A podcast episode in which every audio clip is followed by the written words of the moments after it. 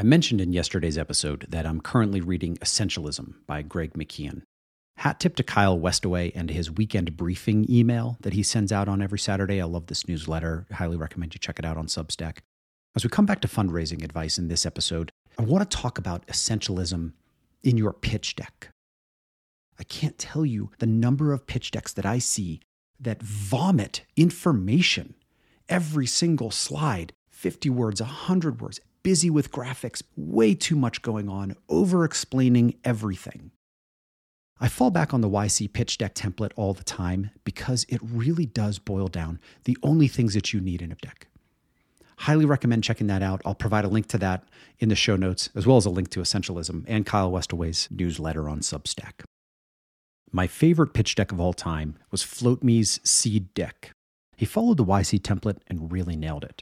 The first slide was the title slide, had his contact information. Second slide was the frame breaker slide, hockey stick user growth up and to the right. It was amazing. Every slide after that had just a single point on each one. He talked through the problem, the solution, the product, the traction, the team. It was eight slides, and he was done. It was one of the best because it was so clean and concise and got us to a point where we were excited to have a first meeting. If you've got more than 15 words on a page, cut it down. The only exception to this may be with the founding team and your bios and your background.